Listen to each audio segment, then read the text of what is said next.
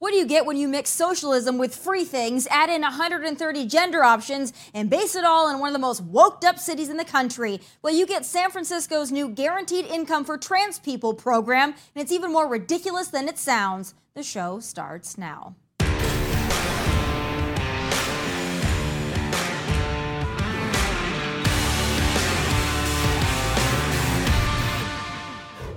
Folks, I don't get it. And by it, I mean this new cultural obsession with erasing biological identity and replacing it with this confusing, bizarre, woked up, ambiguous BS. What is the goal here? To confuse, encourage, and entice people, especially young people, into believing whatever is in their pants is up for negotiation or interpretation? And then in some cases, take it a step further and reward this kind of obscurity with a handout. Yeah, take San Francisco's new effort, the Guaranteed Income for Trans People or GIFT program. This social experiment combines the promise of free things with the now almost cult like LGBTQ movement into a handout program for 55 eligible residents who will be guaranteed $1,200 per month for a year and a half to help address financial insecurity. Not only will these self identified trans residents get a cash handout, they will also get gender affirming medical and mental health care, all paid for with taxpayer funds. Mayor London Breed set aside $2 million in the budget for this social experiment, and it's all part of a pilot program the city hopes to expand. Now, you'd think maybe recruiting and funding law enforcement would take priority given this filthy city's ever growing crime, drug, and human waste problem, but no, it's this. And get this the application for this trans income program provides over 130 gender, sexuality, and pronoun options and encourages enrollees to check all that apply. Options for pronouns include, ready for this? Z, Zim, Zis, Fay, Fair, Fairs, and Tay, Tear, Tears.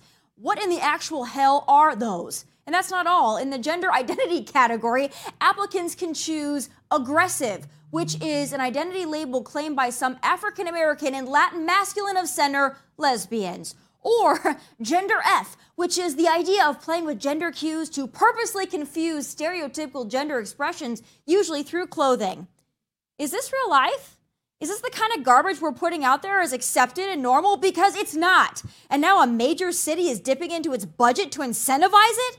You know what? Be who you want to be, wear what you want to wear, sleep with who you want to sleep with, given they are consenting and of age. But the fact that the rest of us have to and are expected to mollycoddle 130 gender identity options and then turn around and pretend it's normal and positively progressive is utter BS. It's regressive, it's child abuse, it's brainwashing, and it's gone too far. And the fact the left has co signed all of this and attempts to mainstream it is not only disgusting, but it's concerning. This is not about encouraging individuality. It's all about blurring the lines of who we really are, so much so that we forget it altogether. We as a collective are way easier to control that way when we don't know who or what the hell we actually are. Why do you think they're pushing this so hard on young people? So they grow up with it, they normalize it, they mainstream it, and silence and shame those who are brave enough to say, the emperor has no clothes. And this kind of thing isn't harmless, it has real consequences for real people. And up next, you're about to meet one of those people, someone who underwent gender reassignment and is now fighting like hell to not only detransition, but warn those who think this whole mess is just an innocent game. Shapeshifter joins me next. Welcome back. Now, folks, I'll warn you, some of the things you're about to hear might shock, startle, or upset you, and it may not be appropriate for children. But 10 years ago, my next guest identified as transgender before falling into the assembly line of medical transition. Shape doesn't feel comfortable identifying with any pronouns at this time, but to avoid confusion, I will refer to Shape as she. But since undergoing gender reassignment, Shape has had a slew of mental, medical, and psychological struggles, including severe body dysmorphia and suicidal thoughts. This isn't a game, this is someone's life, and Shape is here now to bravely and boldly tell the story. Shape, thank you so much for being with me and for telling your story. Yeah, I started identifying as trans 10 years ago. Um, it all started in graduate school when um, we had like non-binary people on campus. We even had a person who had the full transition, all the surgeries. At the time, um, I was just a feminine gay man and I was wearing gender bending clothing. I was growing out my hair But right away, people asked me what my pronouns were, and I, I was just like immediately confused and started like researching more. And right off the bat, I got convinced that I was a transgender woman um, because when I was a kid, I was gravitating towards feminine things. Um, I never fit in with other boys, and um, my parents always tried to make me more masculine, but I'm just a very naturally feminine man. and right off the bat, um, yeah, I got convinced that I was transgender woman, and pretty easily I was able to get hormones through Fenway Health in Boston. However, when I started taking hormones, my mental health actually started declining even more.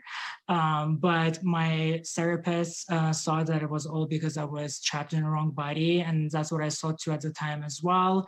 I attributed all my mental anguish to having like wrong body parts and all that. So I was pretty much rushed down the assembly line of medical transition. After I had um, the bottom, so-called bottom surgery, which was um, in fact, penile inversion surgery. My mental health actually declined even more. I got so sad and depressed. Um, looking back, I realized now I was just a castrated man and I lost my testosterone.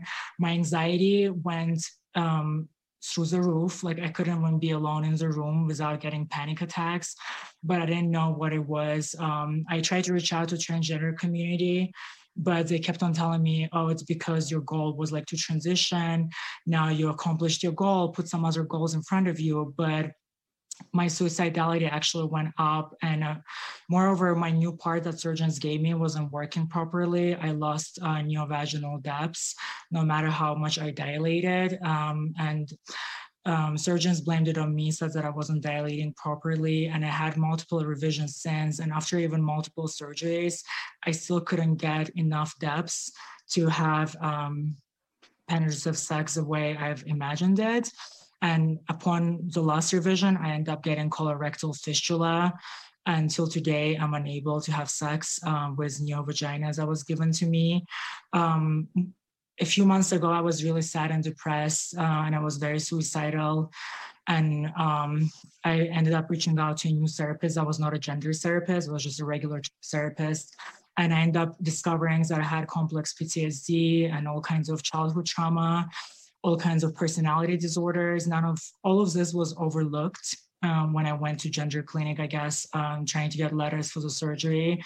Uh, there was no pushback or where my desires are coming from um, I realized that no matter how much I modified my body over the years, I never felt at home in my own body. I still don't. The new therapist made me realize that I have body dysmorphia. So um, the way I see myself is not the way people see me. I still don't feel like confident in myself and uh, that feeling never went away if anything um, all the surgeries destroyed my confidence even more um, i actually have uh, health issues um, I developed osteoporosis because of not having enough hormones in my body and scoliosis as well. So my back hurts every day. For years, I had no sex drive at all. I had no interest in any kind of intimacy, really. Um, I so after I went to the therapist, um, I started taking testosterone, and it's almost like a version of me came back online, and I realized that I was lied to, and I was a version of a man and not a version of a woman. Um, however, it's kind of traumatic to be back on testosterone without having functional genitals because testosterone works well with male genitals that I no longer have. Really, um, so it's traumatic even though um, my anxiety has gone down ever since i've taken testosterone my confidence is a bit higher it's also just um, I don't know if I'll be able to keep on taking testosterone because I'm getting a phantom limb thing going on. Um, sometimes I wake up thinking I still have a penis, but I don't. So it's very traumatic. Um, recently, I was in Florida testifying with other detransitioners against medicalization of minors. Um, and it was a very high tension situation. We were getting yelled at. I got called a Nazi. I got called accused. I got accused of genocide of uh, transgender children and transgender women uh, just for sharing my story. Wow. Uh, we were shamed and yelled at, um, called all kinds of names, and um, it definitely affected my mental health. I wonder where Jazz Jennings was, was her family, because they live in Florida and she inspired so many trans kids into transitioning. After everything I've been through, I can tell you is that medical system only cared about my uh, health insurance card because um, the surgeons have no incentive not uh, mess up the surgery because they get paid for all the pre-op consult, they get paid for attempt to do something, and they get paid for all the revisions. Um, through this process, all the surgeons that worked on me, all the doctors, they got paid really well. I, I lost my functional genitals and I didn't get what I expected. Um, they're actually lying to people uh, right now. Like we don't have technology to, to change anybody's sex. Like after I sacrificed so much to be a woman, I realized I'm a man and the surgeries were unnecessary.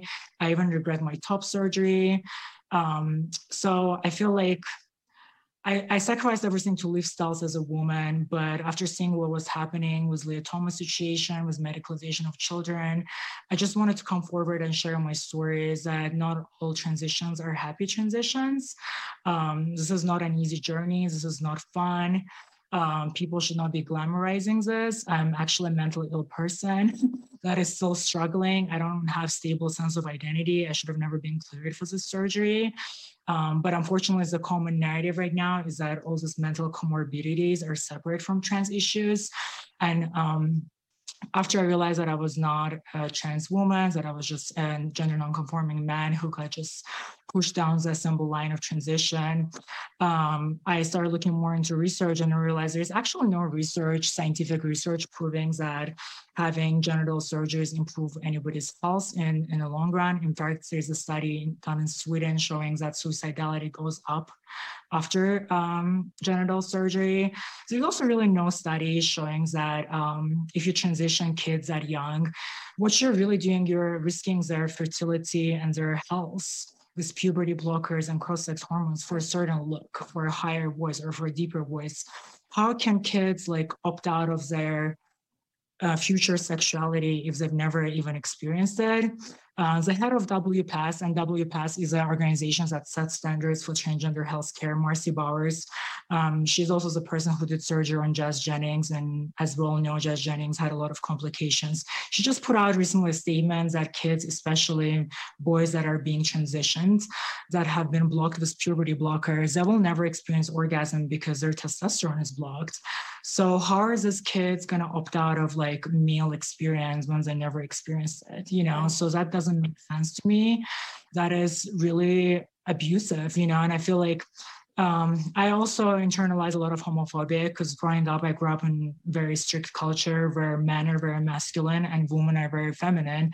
But because I didn't fit that stereotype of masculinity, no matter how much I tried to act more masculine, I was still standing out. I was bullied a lot for my femininity. And I think internalized homophobia um, really pushed me down the transition so line. I want to um, I want to ask you about that because I think it's so important to discuss it. Right. Because there's a lot of young people now that because of the way culture is and because of the way that things are being taught, things are being glamorized, as you mentioned, there's a lot of young people who maybe are just gay and because they don't fit in a box, they think they need to fit in another box, which is to transition, not just to be like you said you were. I'm just a feminine gay man, which there's nothing wrong with that. But then they feel like, well, then I must be in the wrong body. What part of that did you feel that kind of pressure to move towards transition?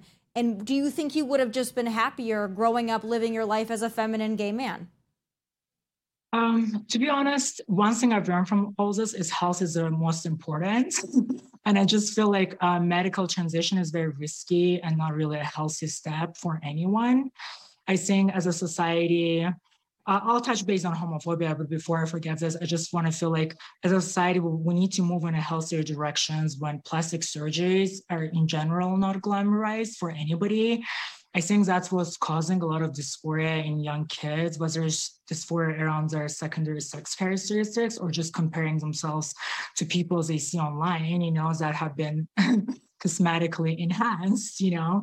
So I think that's causing a lot of youth to think that they're not good enough and they're feeling uncomfortable with themselves. So, and your narrative, if you're feeling uncomfortable with yourself at all, like you may be trans. And that's why a lot of people fall into that trap. But for sure, um, there's a lot of homophobia in society still. So I felt like, especially toward gender nonconforming men, everybody immediately thinks we're just cribs. But I personally just like makeup and fashion. And honestly, growing up, I just saw that it's only girls that could engage with makeup and fashion. For boys, you had to wear suits and ties and to be masculine, but that didn't feel right for me. And no matter how much my parents tried to make me more of a boy, like it wasn't working. Plus, uh, they took me to therapists once I came out to them as gay. So I got brainwashed by my parents and societies that gay was something really bad and sinful, and straight was uh, something pure, you know, and more natural. And that's why, as a man, I realized I, I was possibly a straight woman in a man's body. I really really latched onto it. And it pushed me down the transition path but also i was made to believe that this transition stuff was safe and it's been done for years but it's not the case. Honestly uh, after for years when i was open about my complications online but i was being lied to that i was just um, part of 1% which is like a weird number. It's not really a real number of regret and surgery complications. But now being in the trans community people have so many complications. People live with colostomy bags. They can't pre-pee properly uh, they just have so many health issues. Some of them will never be able to orgasm again. So all this for a lot of them was not worth it, you know, just to look aesthetically certain way. Um, so it's completely like um, not healthy. You know, honestly, being a feminine gay man is way healthier. And I feel like um, instead of trying to become woman, the super feminine man should really expand definition of a man and keep their uh, parts, not become slaves to big pharma because now I have to pay for hormones till the rest of my life, wow. exogenous hormones. And who knows when I'll lose my health insurance? Like we don't know. What if there is a new war happens and there is supply chains are disrupted? Like this is not a joke. I don't think when you're that young, you understand implications of your choices on the rest of your timeline. I think we should discourage uh, kids and young adults from making permanent decisions like that because they still have a whole lifetime ahead of them to discover who they are. And making such a life altering decisions, I totally regret it. I had my surgery at 24 and I was so brainwashed and I was so mentally ill that I let surgeons amputate a healthy part of me, you know? Right. So I know people are being lied to you know? Um, i'm homosexual transsexual so um, i didn't even know that because you know it's considered transphobic to even have that definition that there is straight men that are transitioning and then there is gay men that are transitioning. I am a gay man so my transition was mostly trying to fit in in society you know? It wasn't so much um, trying to be a woman. I just felt like growing up, you know, uh, I was so naturally feminine. That's a point of reference when we were women. More, I felt so far off from men because I could never be as masculine as them, you know. So for me, it was just trying to fit in. For straight men transitioning, a lot of them have a fetish. It's called autogynephilia. Um, I can't really explain it in details because I it's not my personal experience. But I think we have that distinction, if I knew that I was a homosexual transsexual, I would have done more research before going through all the surgeries. I would have known that it's society is that pushing me into transition. It's like it was more social dysphoria because I felt out of place I was clothing that I wanted to wear as a man, you know. And if I, I, wish I could take all of it back and just um, be androgynous man or gender non-conforming man. And we had those during 70s and 80s, but then gender ideology kind of destroyed all that. At this point, if you see a man who is a little bit gender non-conforming, everybody just assumes that uh, he must be transitioning, you know, or he's non-binary or something. I think it will just be healthier to cancel those pronouns and cancel the whole gender ideology and just be man and woman because very butch women are still women, you know, if they want to flannel shirts and combat boots, they're still women. Like I think denying my biology, I was so brainwashed. I, I thought I, I, was told that if I have the surgeries, I'll do no different than any other woman, but it's not the case. You know, going against by my, my biology did so much damage to my body. And I think we should teach kids that we can change sex, you know, and they're just if they're feeling different, they're just special kind of men and women. They're not something else. Well, it's easy to have a different gender identity and people figure out what they are, what they like, whatever. Let people grow up and figure that out, I think is the strongest message here. It's not about saying, don't be yourself, don't dress the way you want to dress. It's about saying, don't physically change your biology and your body because that has long term side effects that you're going through. In conclusion, I know that something that's very important to you is talking about those in the trans community and in every community really that are struggling with suicidal thoughts. Know that that's something that you went through. What is your message to others out there that have a similar story to yours that have those suicidal thoughts? What do you say to them? Um, I think that what, from what I understood, being um, in the trans community, as I said, a lot of us have comorbidities. A lot of us have childhood trauma. I'm not saying that's for everyone, and uh, that can definitely cause suicidal thoughts. I think pushing the narratives that this will solve your suicidality is extremely dangerous and manipulative because that's what they're doing to parents right now and telling them if you don't transition your child, like they will commit suicide. But suicidal ideation doesn't equal suicide, you know and I feel like a lot of people who have transitions are always saying, oh, I swear transition saved my life. But it's all kind of anecdotal unless you had like hospitalization due to suicide attempts that magically like went away after medical transition. I don't think people should be making such claims. It's very false. Um, it also does disservice because like I attributed my um, mental health issues to transitioning, right? Not like to being transgender. And once I transitioned, none of those thoughts went away. So now I have to work in therapy trying to solve my issues that actually never went away. So people are losing resources, their health and time, thinking that they're trans and they're thinking that they're going to do all those procedures, risky procedures, and take all those risky experimental drugs and it will solve their mental issues. But I know a lot of people for whom it didn't do anything. Any of those medical transitions didn't help, like in my case. So this time and resources they could have used for therapies, they could have used to dive deeper within themselves and try to understand who they are. So it's honestly suicidal ideations could be caused by other things that a lot of us struggle with in trans and detrans communities. So I would suggest getting a good therapist, a good talk therapy. I think like medical intervention should be a very last step. I'm part of Trans Against Groomers, where um, adults have transitioned and they're trying to advocate for not medicalizing kids right. because I understand sacrificing your health, as I said again, for a certain aesthetic should be a 100% adult decision. If people want to take risks with experimental surgeries and drugs as adults, I don't think we can stop them, but kids should be left to be kids, you know. And I don't want to put out a message that the transition is fully possible. In my case, the transition is not possible because I don't want parents to use my story to be like, okay, we're going to transition children, and if they don't like their transition, they can just detransition as adults, you know. Right. That's not possible. you can I can't get a fully functional phallus back. You know, phalloplasty. I just talked to a trans man who got phalloplasty after vaginoplasty. It doesn't work the same. It's just a skin. It's just right. uh, imitation of genitals of opposite sex it, it, doesn't work like a real thing. And i think that's where people and public is being lied to. They think that it's 2020 and you can just go get a surgery and be opposite sex. You can't.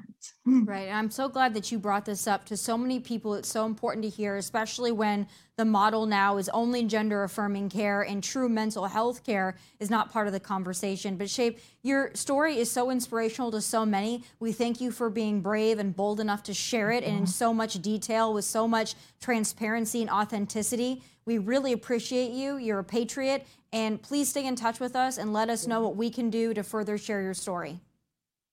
Thank you, Tomi. You're so brave. I look up to you. Thank you so ah, much. I appreciate And I just want to quickly say, I used to, when I used to be trans, like I watched the debate with Jazz Jennings. And at that point I was team Jazz, but now I'm team Tomi. And what stood out to me is that even during that debate, you were like, okay, I get it. Maybe you feel like a woman. Why do you need to get surgery? So, and I wish like in that moment, you know, she heard you, but she didn't, you know, and I feel so bad that she went through all the surgeries and yeah, I'm, I'm glad that you brought that up because a, a, lot of people, that was so long ago, a lot of people aren't familiar. I was one of the first interviews that Jazz Jennings did. That was back at my time at another uh, network. And we sat down and I had a conversation at that point, And uh, it was a, a difficult one to have. I was really seeking to understand. So it was a very cordial, very civil dialogue. But yes, I, I had a lot of the same questions that I have for you and for others. And uh, I wish I could sit back down with Jazz at some point and have that conversation again. I doubt that'll ever happen, but I really appreciate your time and for speaking the truth. And it's so important. So God bless you, and we wish you all the best. Please come back anytime. Thank you so much. Thank you so much. Have a good day. Bye. Thank you. And everyone, this is a very serious conversation around a very serious issue. Data indicates that 82% of transgender individuals have considered killing themselves and 40% have attempted suicide. So I think it's now appropriate for us to put up the number of the National Suicide Hotline. And remember, you do not have to struggle in silence or alone. But up next, more of Tomi Lahren is Fearless, including my final thoughts. Stick around. My next guest is a Grammy Award winning songwriter, but his new song is a bit more personal. He wrote it in about 30 minutes with a group of buddies, but its impact is growing so much so that when he performs it live, it brings grown men to tears. Joining me now is the man behind the now viral song Checking In, Michael Farren. Thank you for being with me. Thanks for having me. And you're going to play that song for us in a little bit. But first, I want to just talk about not only the song, but about you. So, I read your pre interview as well. I know that songwriters in Nashville have long been kind of forgotten a little bit, kind of pushed to the background, but not anymore. Now it's a new era of the songwriters really taking center stage. And I think that's an exciting time for Nashville. Finally, the brains behind the operation is getting the spotlight that you all deserve. Is that what we're experiencing now? I sure hope so. I, I, I think you uh, are very accurate along the way, um, based on whatever reasons, trends a lot. Uh, people forget that there are some people in this, in lots of cities, but in this town especially, that sling a lot of songs. And you know, I, it's crazy. You know, we we write a lot of songs that never get heard, and it is a bit of a out of the spotlight kind of situation. So I think there is a trend right now of of um, songwriters kind of stepping into the and a lot of center. songwriters then start performing the songs that they write instead mm-hmm. of giving them to other artists. Yeah. But I, I wonder, what makes you more money? Giving a song to a, an artist like a Reba or singing it yourself? Uh, definitely handing one off to Reba will make yeah. you more money, unless you have something that you know. All of a sudden, uh, I mean, there's okay. We'll clarify this. There's a lot of artists out there who actually are great songwriters. Right. They were able to carry their own songs, but most of your songwriters are not going to go carry the song. So definitely going to make more money. When, you know, when people cut the songs. I spent a lot of a lot of years on the road. I tra- I toured for you know almost 20 years, and came off the road 10 years ago and have just I've always loved to write songs, but only in the last year or so, two years or so, uh, have I decided, you know, I think I'll start singing some of these. And so it's been nice for me to kind of get back in that mode of carrying songs. So, what was the Reba song that you wrote?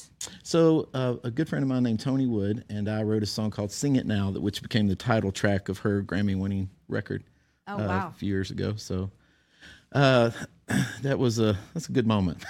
so I have to ask you because you've been in this town, you know everybody, you've written a lot of songs, you've mixed and you've mingled in the Nash Vegas scene.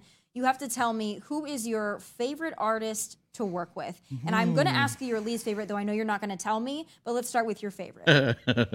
favorite artist to work with? That is that's honestly a question I can't hardly answer. I I am blessed. Like I get to write with heroes. I really really do. And uh, through the years, there's been you know a handful of artists that you kind of lean into that go, all right, this works. Uh, like we just get what each other does. But I'm a guy who also I, I bet on the uh, the unknowns a lot. I'm more prone to like find that you know the girl and the singer songwriter around somewhere in this town and go, I need to write with her. And so, right now, my favorite person I think to have written real consistently with in the last year or so is Emily Ann Roberts. Okay. And Emily Ann was on The Voice, and she's kind of a Grand Ole Opry, you know, uh, staple now. She's only 24 though. Born and raised in East Tennessee, country is cornbread, and and just holds to her roots, and I love that kind of thing. So she's probably been my favorite in the last run of things to write with. You have to be very honest with me on this. Nashville is changing quite a bit, though, uh-huh. um, and it has been like this for many years. I think probably at least when I started recognizing it is when Taylor Swift went from being country to just admitting that she was pop. And I love Taylor Swift, but there's a lot of pop elements that have come into country and you have this old guard of country music that says keep it country and then you've got these younger artists coming in from LA with their skinny jeans and their, you know, pointy boots and, and all this this attire and they're changing country music. Do you feel like this is a positive thing? Are we headed in more of the pop direction? Or is country making a comeback with, with certain artists that are keeping it really true, like your Riley Greens, your Morgan Wallens? They're staying true to country. Where do we see the future? I think I think there is a trend back to traditional country now. Pop's never going to go away. It is what it is, and if you're worth your salt at all as a writer, you'll show up and do a good job in the room no matter who you're with and serve that well. My personal I gravitate towards very traditional or roots or Americana singer songwriter stuff. I think the trend, like Emily Ann, she's 24, she refuses to go pop. Is it wrong to go pop? Mm, I'm not gonna say it's wrong. I, I'm grateful that there is there's this uh, platform of people sticking to the traditional thing and making because it's the story. It's like Right. we don't want to forget and stray too far of what made it what it is already. And um, there are, like you mentioned, some great ones that are that are kind of holding that flag of we're going to stay traditional. And that's probably as a writer personally, that's where I'm at my best. But I'll try to serve whatever walks through. I mean, because my roots were in CCM and worship and a lot of other stuff, but I'm a redneck from Texas who's always listened to country music. And only in the last few years, I've kind of felt the freedom to go, okay, let's chase that. But I, I tend to gravitate towards what I hope is a growing trend of traditional. I think it is. It's making a comeback, just like the mullet is making a comeback. So I, I think it is here to stay. You're going to have people that are going to be pop, and our, you know, our award shows. They're trending more towards what the mm-hmm. Grammys and the Billboard Awards would be. They don't really look like the Country Music Awards anymore. But that's a, that's a whole nother discussion for Yeah. another day. I want to talk about the song that you wrote. You said that you wrote this song in about 30 minutes, and it's personal for you. Tell me about checking in. So, I mean, I, I'm one of the blessed dudes that my dad is my closest friend. Like he's he's I, I got one of the good ones, right? I was raised this Baptist preacher's kid in Texas, and he's always been this gracious, kind man. But in the last few years, he's he's getting older, and it's been it's tough to watch some health stuff take place. And by virtue of what I do, I kind of leave my phone off.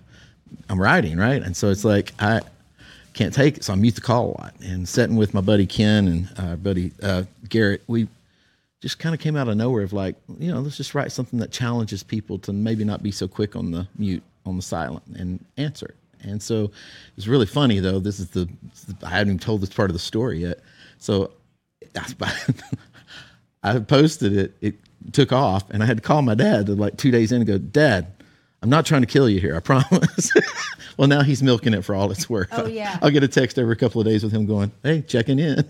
Dang it! And then my grandmother, my grandmother got in on it last week and said, "Hey, it's your old grand. I'm just checking in." I was like, "Dang it!" One of my aunts has showed it to my grandmother. That's great though. You know, I'm from the Midwest. That's something that we do. We do check in, and it's Yeah. a very Southern thing as well. It's a very Midwest thing. It's just a very down home thing to do. Yeah. But right now, I think the message of this even goes beyond that. It goes beyond anything that you're even talking about with your own family. It goes back into people just connecting with Yep. one another again Yep. because it's hard to do that now. Everybody's interested in, you know, their discover page on Instagram or the videos that they watch on TikTok and coming up on Thanksgiving, people are not really having those genuine connections, caring about each other the way that we'd hoped. So it's an important message that I think needs to be heard especially now. the comments have been crazy. Like it's everything from wow, I still have my dad's voicemails to I never got one voicemail from him. I mean, it's everything. Just watching people respond to it, it's stirring something. And for me, it's you know, I put my own self under conviction. It's like stop muting your dad's call, which is what we in- mm-hmm. intended for it. But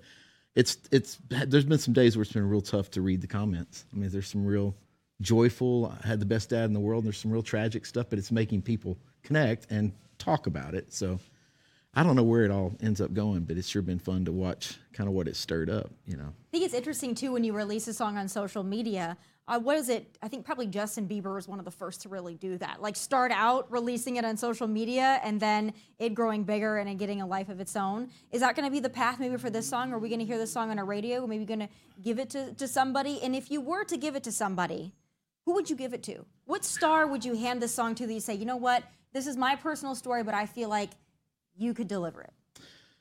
I'm a big Blake Shelton fan, Who isn't, right?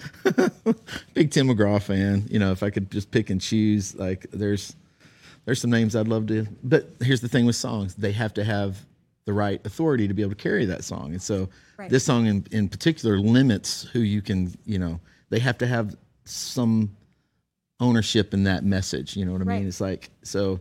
No, no, I can't think of a 19 year old star that I think could carry the song right now. But I could, I could think of some guys who've lived some life. Yeah. Going, I've been through some stuff and I've been through some loss, and that matters to me. So I, I'm reaching for the stars on this one. It is going to come out soon. I will release my own version of it. So, uh, you, you kind of have to move when things are moving, I guess. Exactly. So, Strike when the iron is hot, Yeah. and then maybe Yeah. good old Blake will hear it, and maybe he'll pick it up. Because if I were to think of somebody, that would be the natural person that I would say. But we're actually going to hear the song. We've been talking about it so much. So we're going to go. We're going to come back, and we're going to get a performance of checking in. So don't miss it.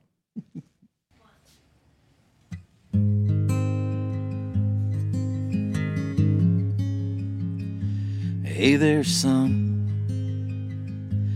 Dad again. I know you're busy. I'm just checking in. You can call me later if you get a chance. I don't want nothing. I was just wondering how you been. There's no telling how many times I've let that message play. He's been gone a while and it still feels like yesterday. I even call him back sometimes, wishing he'd pick up again. I got a lot more to say these days than I did back then. Hey, Dad, it's me checking in. Yeah, I'm doing alright. Work's been a little hard.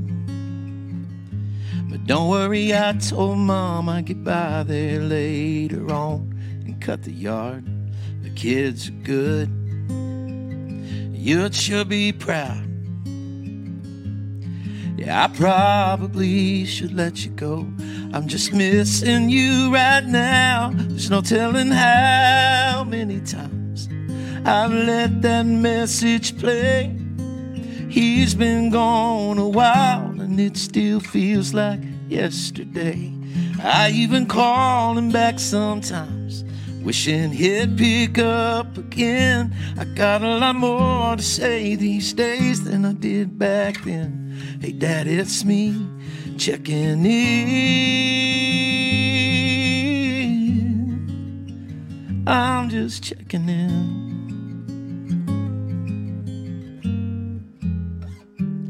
No telling how many times I've let that message play. He's been gone a while and it still feels like yesterday. I even call him back sometimes, wishing he'd pick up again. I got a lot more to say these days than I did back then. I got a lot more to say these days than I did back then. Dad, it's me checking in. I'm just checking in.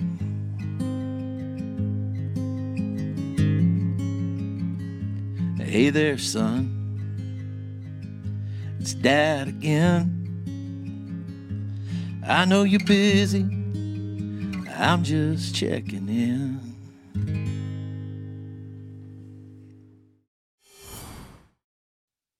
And just like that, Donald J. Trump is back on Twitter, should he choose to be. So find your safe spaces, green hairs, free speech is coming, and it's time for final thoughts.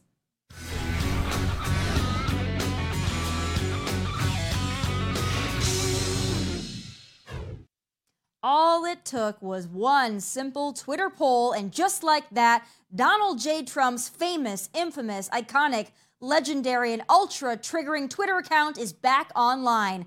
We are still anxiously awaiting his first tweet, should he choose to tweet at all. He already has more followers in two days than he had pre ban, and again, he hasn't even tweeted yet.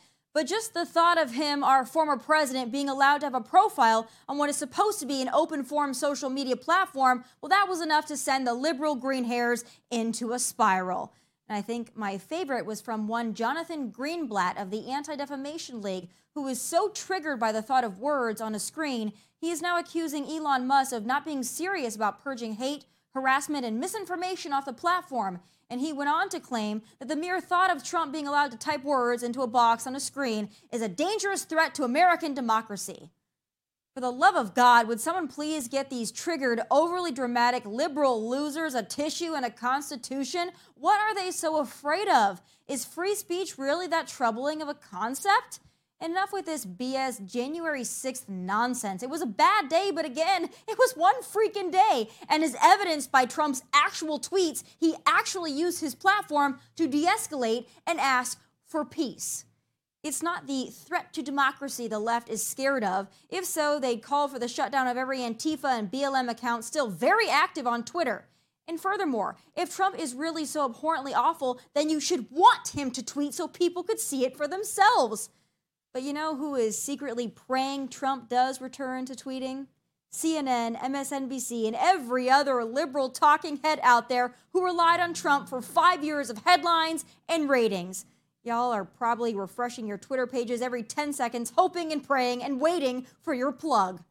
What should concern us most, all of us who make up this republic, not a democracy, is how terrified big tech, big media, and big government is not only of Donald Trump, but of free speech at large.